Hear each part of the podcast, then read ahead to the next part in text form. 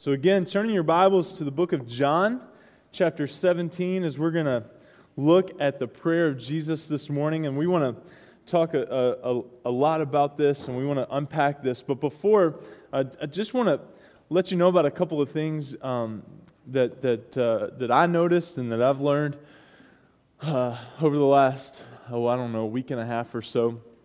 Um, and, and the, first, the first thing I wanted to mention was Ian. Uh, Ian has been um, an intern with us now for a month and a half or so. I, I, don't. I've lost count. Maybe a month. Maybe maybe a couple weeks. I'm not sure. But um, uh, Ian preached last Sunday in my absence, and I was really excited to hop in the car and put his put his message on. And um, before he even got out of the parking lot, I was listening to it uh, last Sunday, and just did a phenomenal job. Didn't you think so? Did you think Ian just did a great job? So. Um, it's, it's, it's awesome. One, one rule I have for, for uh, folks that, that, that take the pulpit when I leave is um, make sure that they want me back when I get home.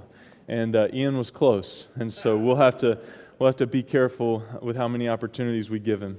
I'm just, I'm just kidding with that. But Ian, you did a great job, and thank you um, so much. And uh, another thing um, that, that I noticed, and, and I'm not sure um, if you were able to follow the news uh, this past week, but um, Billy Graham, I mean, just can you imagine the reception that he got when he walked into glory this past week? And just, um, just what an incredible, what an incredible man of God. And I remember being real little, and when, when the TVs used to sit on the floor right? And we, we would have a, we had a TV that sat on the floor. That thing was a monster. It was probably about as big as this baptistry.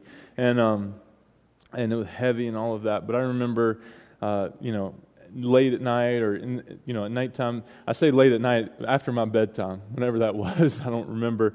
And just watching Billy Graham and just being mesmerized at the crowds. And then having the, an opportunity in 1994 1996, to actually be a part of a Billy Graham crusade in Charlotte, North Carolina, uh, at, at Panthers Stadium, um, and, and be a part of that thing and just watch um, uh, in amazement at what God was doing in and through um, his commitment. You know, what's inspiring about Billy Graham and his story is that whole thing was driven by prayer.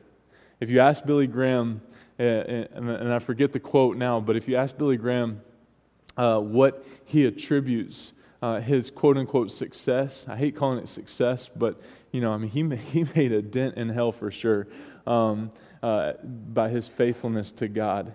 Um, but but he, he credits all of it to prayer. And in fact, a few people that during every crusade, wherever he was, would lock themselves in a hotel room and pray nonstop for everything that was happening across the street and everything that was going on during those crusades. And so, just what a great man of God. And uh, it was inspiring. We've got some friends that were uh, watched the the processional yesterday down in North Carolina, and they were posting pictures, and it's just amazing. And you know, I just felt like, uh, you know, recognizing that today, and just um, thanking God for such an incredible man and, and his faithfulness. So, um, yeah. Uh, and, and then lastly, um, wanted to just let you know because I, I feel like I feel like it's important. You know, the pastor three days, three weeks into uh, a merged church skips town, leaves. I'd had enough. I thought about not coming back. The flip flops felt really good. just gonna be honest, and the sweet tea. But anyway. Um, uh, last last Sunday, we Kristen and, and and the kids and I were just very blessed. Um, we we got we got to attend Dawson. Is it Dawson Memorial or Dawson Dawson Memorial Baptist Church down in Birmingham, Alabama? Now they don't they don't say it like that. They say it, Dawson Memorial Baptist Church down here in Birmingham, Alabama, boy, man, boy. Anyway, that's how they say it. But uh, um, Dawson was, was the one, were the ones that uh, inspired the We Love Gorham event, which is where South Gorham and South Coast really got connected. That we blame, I mean, we thank for the merger opportunity of Summit Community Church. And so got the privilege to be a part of them last week. And man, we were really a part of them. I've never been a part of a tighter family of faith than that church and was just blown away by the love and support that they shared with us. I, I got the privilege at 8 a.m. They have three services. One of them is 8 a.m., and it's really 9 a.m., which is nice um, because we were an hour behind. Uh, but I got the privilege of, of, um, of, of sharing in a Sunday school class. And the roll for this Sunday school class, now get this, is 150 people. 150 adults are on the roll of this Sunday school class. But they had a lot of people out, I think because they heard who was coming to teach. And uh, because I kid you not, there's like college professors that teach this Sunday school class and all of that. Um, but, but we had 100 in that Sunday school class last Sunday morning at about this time. I was in front of them. And I wanted to show you this picture. This was, this was last Sunday morning. Now, the guy in the middle, we're, we're giving him a little bit of a hard time because one of these things doesn't fit. Me and the guy on the right were, were tall, and the guy in the middle was not. And uh, anyway, but um, I show you this for a reason. Um, the, the guy in the middle comes up to me last Sunday morning and he says, Travis, you need to know that every Tuesday morning at 7, is it 7 a.m.? At, at, at 7 a.m., a group of us gather together and pray for you and your family by name. He knew my kids' names.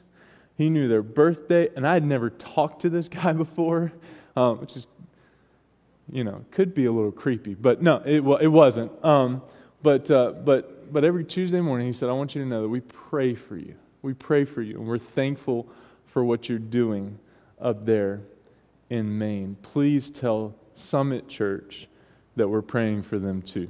And so I show you this picture because right now, literally, they're in that classroom and the, the, the tall guy to the right is, is probably teaching a great word this morning, and we're on their minds.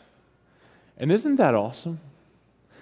Isn't that awesome? The power of prayer. I had never met these guys before in my life. And yet I walk into a room last Sunday morning and felt a part of their family. That's the unity that comes only from Jesus. That is the unity that only can come from Jesus. And we, as the church of Jesus, get to be a part of that. And prayer is such a powerful tool when it comes to unity. And so I share that with you this morning as we launch into John chapter 17. And here's what I want to do because John chapter 17 is a, is a big chunk of scripture. Okay? But I want us to read through the whole thing. And this is actually really three parts, okay? It's the prayer of Jesus. Um, he, he's on his way uh, to the cross. That's going to be made clear here as we're, as we're reading uh, this this morning. And he, and he really prays for three groups of people. And so this prayer is broken into three parts. But I want us to read the whole thing. I want us to read Jesus' entire prayer. This is the longest recorded prayer of Jesus that we have in the scriptures. And so I want us to read the whole thing, and then we're going to come back and we're going to talk about the three parts of this prayer. You excited? You ready this morning?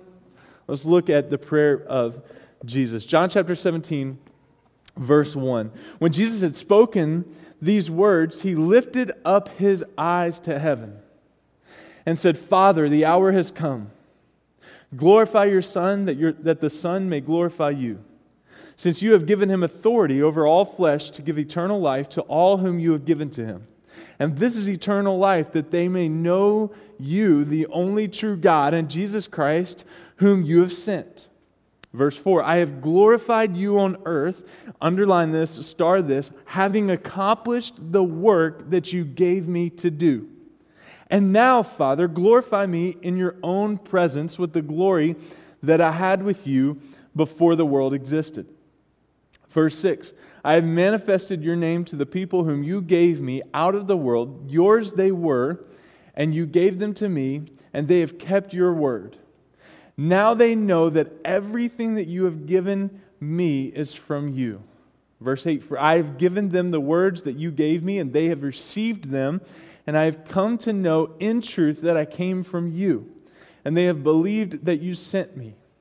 I am praying for them. I am not praying for the world, but for those whom you have given me, for they are yours. All mine are yours, and yours are mine, and I am glorified in them. And I am no longer in the world, but they are in the world, and I am coming to you, Holy Father. Keep them in your name, which you have given me, that they may be one, even as we are one. While I was with them, I kept them in your name, which you have given me. I have guarded them, and not one of them has been lost except the son of destruction, that the scripture might be fulfilled. But now I am coming to you, and these things I speak in the world, and they that they may have my joy fulfilled in themselves. Verse 14 I have given them your word, and the world has hated them because they are not of the world, just as I am not of the world. I do not ask that you take them out of the world, but that you keep them from the evil one. They are not of the world, just as I am not of the world. Sanctify them in your truth. Your word is truth. As you sent me into the world, so I have sent them into the world and for their sake I consecrate myself, that they also may be sanctified in the truth.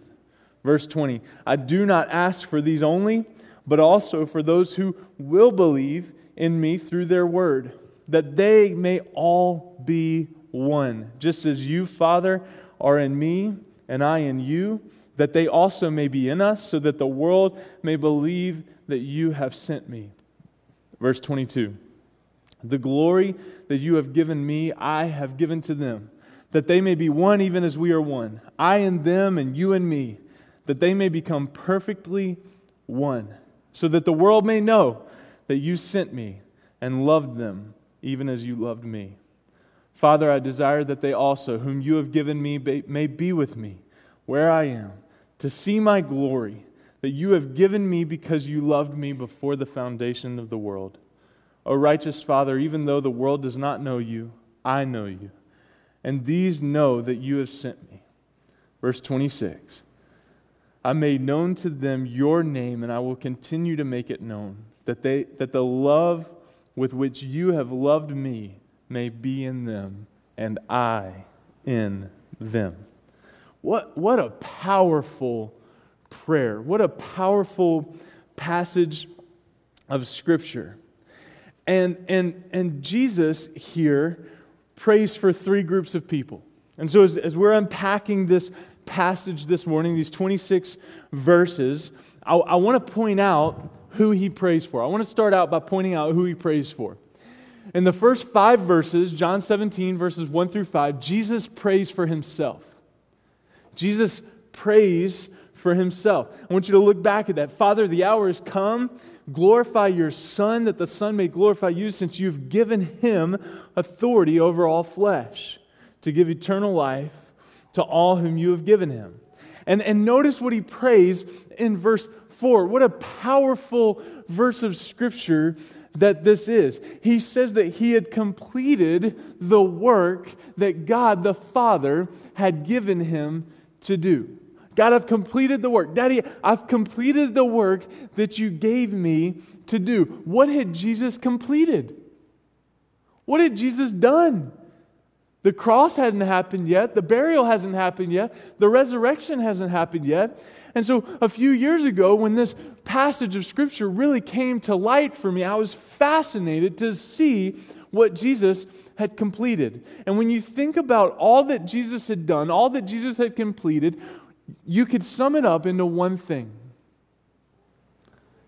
He had made disciples.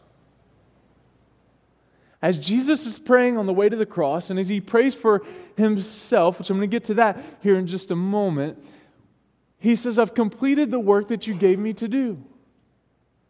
I've made disciples. I've made disciples. How powerful that is when we think about why we're here today.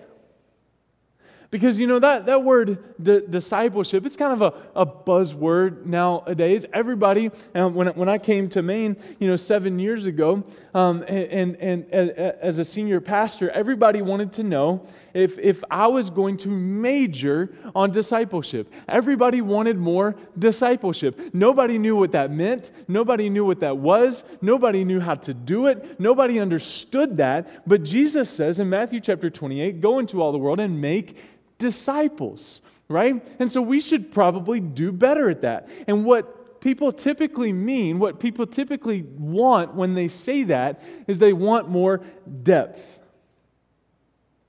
Show me, show me more Bible study. Use more Greek words. And if you even, hey, if you want to really disciple me, use Hebrew words. Because that's big time, right? And that's what we kind of equated to this buzzword of discipleship. But what Jesus had done for 33 and a half years, mainly three and a half years, was that he had done life with 12 guys.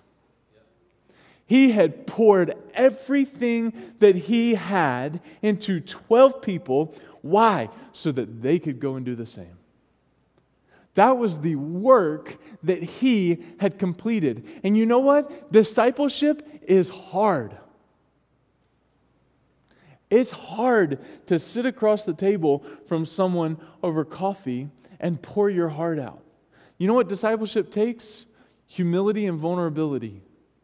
And those are two things that I think in our culture we struggle with big time humility and vulnerability humility and vulnerability.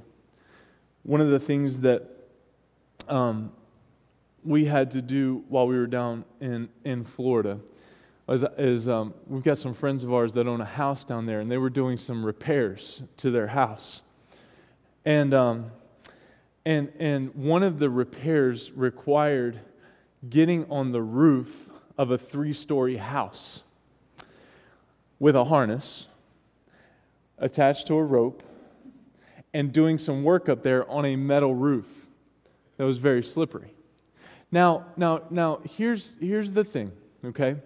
I was not going to tell Dwayne, who owns this house, that I'm deathly afraid of heights. I was not going to go there with vulnerability. I kind of casually offered one night over dinner that I would get on top of the roof and he quickly said, Oh, no, no, no, I'll wear the harness. You just hold the rope. And I was perfectly okay with that situation. I was fine having his life in my hands, sitting on a deck, holding a rope, as opposed to having my life in his hands on top of a metal roof because I'm a lot more clumsy than he is. But I didn't want to admit that over the dinner table because there were four sets of ears. You know, Vera couldn't quite get it yet. She's almost 11 months, right? But still, I didn't want to bust, burst her bubble too soon in thinking that daddy couldn't get on top of the roof. So I was more than willing to talk about getting on top of the roof, but I knew when push came to shove, there was no way I was getting on top of that roof. Vulnerability is hard.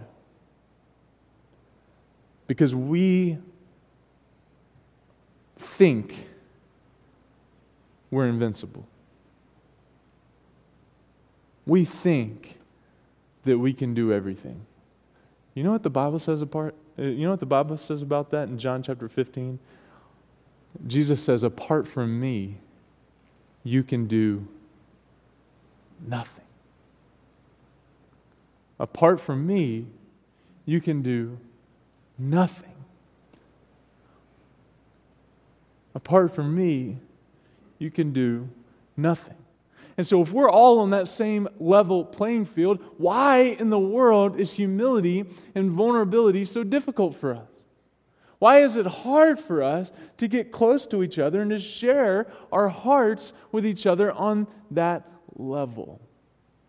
Jesus says in John chapter 17, verse 4 Daddy, I've completed the work that you gave me to do. And he prays for himself. When I was um, growing up in church, I thought that it wasn't allowed. I, I didn't think it was. A, I didn't think we were allowed to, to, to, to pray for ourselves. I didn't think we were allowed to ask for prayer for ourselves because then it made it about me. And, and you weren't supposed to make it about you, right? You weren't supposed to make it about you. It's supposed to be about everyone else. Because if you made it about you, then that was then that was prideful, right? It, it, showed, you know, and it was, and you were trying to make everything about me. And then, and then I look at the prayer of Jesus, and the first thing that he prays for, the first thing that he prays about is him. And so I thought to myself, well, if Jesus can pray for him, I could probably pray for me too. And notice that he starts there.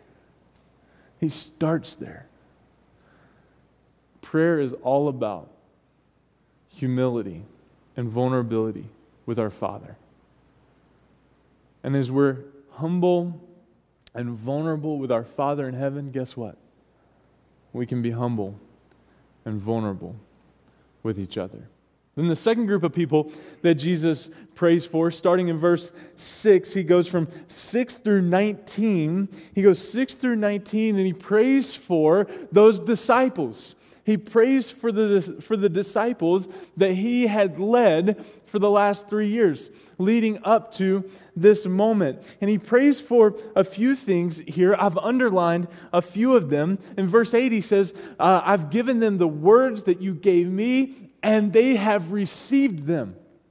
They've received them. Notice, Jesus, Jesus didn't give them his opinions. Jesus didn't give them what he thought. Jesus gave them the words that God had given him to give them. You notice that? People don't need our opinions, people don't need our feelings. Mm. Stay strong, Travis. Don't go there. Don't do it. Okay, I think I'm over it. People don't need it. Well, but I just need to say, no, you don't. But people just need to know how I feel. No, I don't think they do. People need to know what the Word of God says. Amen. That's it. That honestly is it. One thing, one thing I noticed this past week is I think the enemy is having a heyday with our feelings.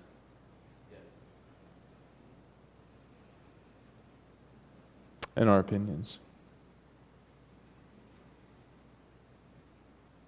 Because I think if he can disunify, and this is going to come out a little bit more in a little bit, that's why I was trying to wait, but I, I just don't think I can, Ray. Don't you think that if the enemy can bring disunity into the church, he's won? God's not the author of confusion. That's not in Scripture. That's not in His Word. And one of the biggest things that I notice here in the beginning of Jesus' prayer for his disciples, in this portion where he's praying for his disciples, is that he gave them the words of the Father. And they received them. That's it. That's it. It wasn't, it wasn't, hey, we're going to do this Bible study and then I'm going to give you my commentary on it and I'm going to give you the, kind of how I feel about this and how, I've, how this has played out in my life. No, no, no, no, no. It wasn't that. God, I've given them the words that you gave me. That's it. And guess what? They received it. Period. Period. No addition. No commentary. Nothing extra. I've given them the, let me tell you this. So, so, so let's bring this to life. Let's make sense of this. Discipleship isn't discipleship unless there is a Bible between you. Okay? Discipleship is not discipleship unless there is Scripture, unless there is God's Word, unless there is talk of the truth of God's Word in your conversation. Other than that, it's just a coffee. It's just a coffee conversation. It's just coffee talk. That's it. Outside of that, that's, that's it. That's it. Now, now sometimes we have to have those moments, right? But if scripture never happens, it's not discipleship. It's not a discipleship relationship. It's not. It's not. Modeled by, modeled by not Travis's opinion, not Travis's thoughts, not Travis's experiences, modeled by the prayer of Jesus to his daddy, to his father, to our father as well, saying, What I did, I completed the work that you gave me to do. I made disciples. How did I do it? I gave them the words that you gave me, and they received them. Period. Period. Period. All right, we got to move on. Otherwise, we're just going to go right through this entire snowstorm. Uh, uh, then, then he goes on, right? He recognizes the authority of the Father, the end of verse 9, for they are yours, all mine are yours, and yours are mine, into verse 10, and I have glo- and I am glorified in them. All right, and then he goes on to pray in verse 11, I'm coming to you, Holy Father, keep them in your name. Jesus prays for protection over the disciples. And then, and then get this down in verse 13, but now I am coming to you, and these things I speak in the world, that they may have my joy fulfilled in themselves. You know what Jesus prayed for his disciples? For the joy to be fulfilled, for their joy to be fulfilled. He prays for their joy. Isn't that awesome? Jesus on, on his way to the cross, prays that these, that these disciples would experience joy, but not only just joy, but joy fulfilled. Fulfilled. And then he says in verse 17, Sanctify them in the truth. Your word is truth, as you sent me into the world, so I have sent them into the world. That word sanctify means to, uh, uh means to be set apart means to be set apart. So, what Jesus is praying here is he's, is he's praying, uh, uh, make them fit in. No, it's not what he's praying. He's praying, set them apart in the truth. Notice that again the truth. God's word, set them apart in the truth as sent ones. As you sent me, so I am sending them. Go and make disciples, right? As you sent me, I'm sending them. Set them apart in the truth of your word. So he prays for himself. He prays for his disciples. And then in verse 20 through 26, and I want to I want to I want to I want to get here. I want to get here because this is believe it or not is the heart of the, the message today. I do not ask for these only, but also for those who will believe in me through their word. Whose word? The disciples' word. From where? God the Father through Jesus, right? So you see, you see how this is happening. God the Father through Jesus, disciples, the rest of the world. Right? Right? And so, and so Jesus prays here in verse 20, I do not ask for these only, but also for those who will believe. Guess what? If you are a believer in Christ this morning, if you trust Jesus as your personal Lord and Savior this morning, you were on the mind of Jesus in this prayer.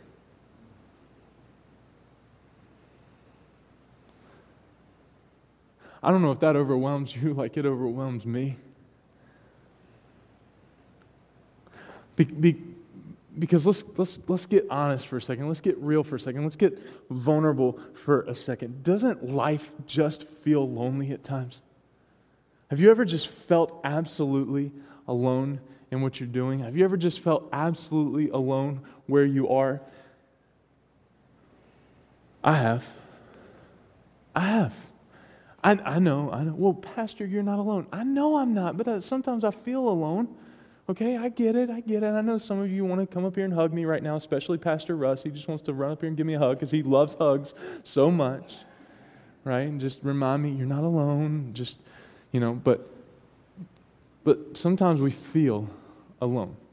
Maybe you got bad news, maybe maybe there's maybe there's struggle. And that's why when I went in that Sunday school class last Sunday, and this and this guy walks up to me, he's wearing a Carolina blue tie. I don't know if he'd done that research too. But he walks up to me and he says, Every Tuesday morning, we pray for you and your wife and these four kids by name. And we're thankful for what you're doing. You need to know you're not alone. I just, I just started to tear up. I got choked up because, man, that's awesome. And then as I was driving home, the short 27 hour drive home on Friday, and sitting in the car, again, 27 hours, and I was thinking about bringing this message to you guys and, and, and thinking about, all right, all right, God, what's the one thing you want to say? What's the one thing you want to say? And I felt the Lord just nudge me and say, hey, listen, tell them that they were on my mind on the way to the cross. You were on his mind. You're not alone. I'm not alone, ever. As Jesus knows what's ahead in this prayer, He knows what's ahead, He knows what's coming, and yet He pauses to pray. And not a short prayer.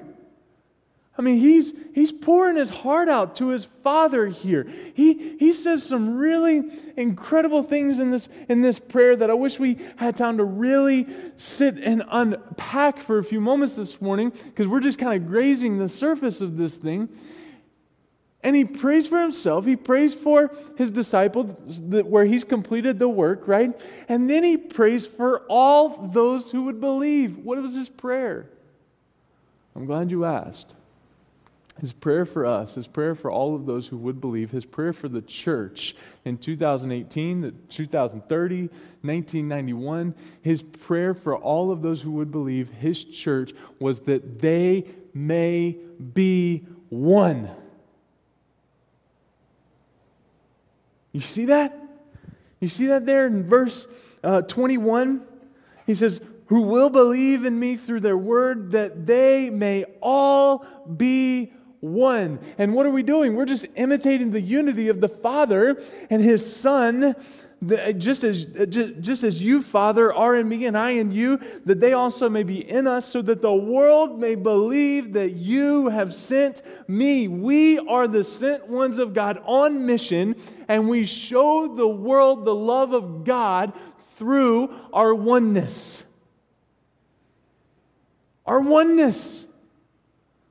Isn't that awesome? That was the prayer of Jesus for his church. That was the prayer of Jesus for us today that we might be one. I'm not, I'm not sure we're getting this this morning. But isn't that awesome? I stopped off. Um, I'm, I'm a weirdo, okay? And, and I'm just going to get that out in, in, in, the beginning. Wednesday afternoon, we had some time, me and the kiddos, and uh, so we, we took a golf cart, uh, me and the two oldest girls, and we just started driving around. That's how you get around down in Destin, Florida. It was awesome, man. Golf cart. Didn't even have to carry my clubs. It was great. And, um, and, and so we just took a golf cart around, and we were driving, and, uh, you know, got coffee and popsicles and stuff like that. Um, and and uh, we're just driving, and all of a sudden, there's the, we come up on this church. I'm like, oh man, that's awesome. There's a church right here. And there were a bunch of cars in the parking lot, and it's kind of a big church. It's called Village Church down in Destin, Florida, and so could tell the doors were open. People were walking in and out, and I was I was dressed like a bum. I had gym shorts on, flip flops, and a t-shirt, and the kids were all you know sweaty and stuff because it was hot. You know, did I mention it was hot down there? Flip flops, short. Okay, anyway, sorry. I don't want to make anybody stumble this morning as we're about to have snow. But I, I, I walked into the, the church. I just said, hey, girls, let's go, let's go into the church for a little bit. And they're all like, can we play on the playground? Because our idea of vacation isn't going into the church, right? And so I walked into this, this church and I'm talking to the church secretary, and she thinks I need Jesus, right? Right away, just because of how I looked. And so she's trying to find a pastor for, to, to come and, and talk to me. And in walks the senior pastor. Um, in walks the senior pastor. And he, he stops and talks, and he's been at this church for 20 plus years, and he's seen it go from like 100 people, and now they run like 1,300 on a Sunday, and God's just blessed this church, and it's just unreal. And he says, Tell me about your church in Maine. And I'm like, Oh, I don't think you want to hear everything. We're, you know, he, no, he's like, Tell me everything. So I gave him the 40,000 foot view of our last year, walking through a merger and, and, and, and you know, uh, two facilities and, and this whole thing. And he's like, Man, that's awesome. He's like, How are you doing? I'm like, Well, you know, it's been kind of kind of tiring. He's like, man, I bet, but that's just awesome. Like, that's amazing. I can't believe you could. I, we would never be able to do that down here. We'd never be able to do that down here. And I was like, well, don't, first of all, don't ever tell God what you won't do, what you're not willing to do, because I tried that and we walked through a merger. So just don't, careful, okay, buddy? And, um, and, and it was super encouraging. He's like, so everybody believes that they're better together. I said, yeah. They're saying it now. He's like, well, keep reminding them. I was like, okay. And then as I'm driving home, that was the prayer of Jesus for Summit Church.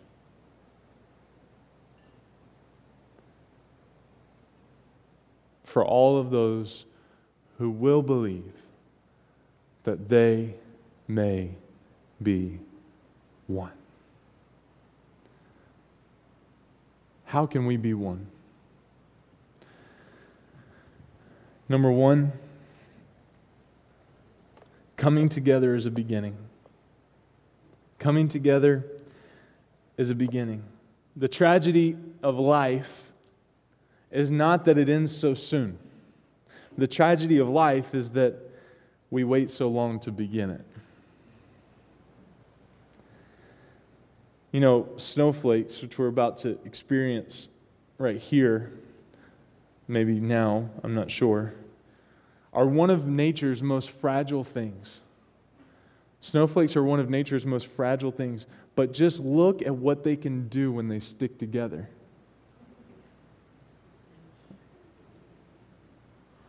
They can wreak havoc. They can wreak havoc. I was, I was plowing the other day. I had the kids in the car a couple weeks ago, and, and we tried to push a little too far, and we just went boom. And Ezzy in the back seat, whoa, daddy. Because we hit a bunch of snowflakes that had come together and wreaked havoc on our necks. Coming together is a beginning. What we've done here is just a beginning. It's just a beginning just the beginning. We haven't accomplished anything yet. We, we're just beginning to scrape the tip of the iceberg of what God's wanting to do in and through His church. Coming together is a beginning. Number two, keeping together is progress. Keeping together is progress, pressing toward the mark. Our goal is to make progress every day of our lives. 1 Timothy chapter 4 verses 13 through 16. Paul tells Timothy, Until I come, devote yourself to the public reading of Scripture, to exhortation, to teaching. Do not neglect the gift that you have, which was given to you by prophecy when the council of elders laid their hands on you. Verse 15 Practice these things, immerse yourself in them, so that all may see your progress. Coming together is the beginning, keeping together is progress. And then, number three, working together is success working together is success. What the church needs is to be united in love under the Father, and then they may expect to have power. What the church needs is to be united in brotherly love under the Father, then we may expect to have power. John Wesley said it well when he said, I want the world, uh, excuse me, I want the whole Christ for my Savior. I want the whole Bible for my book. And I want the whole church for my fellowship. And I want the whole world for my mission field.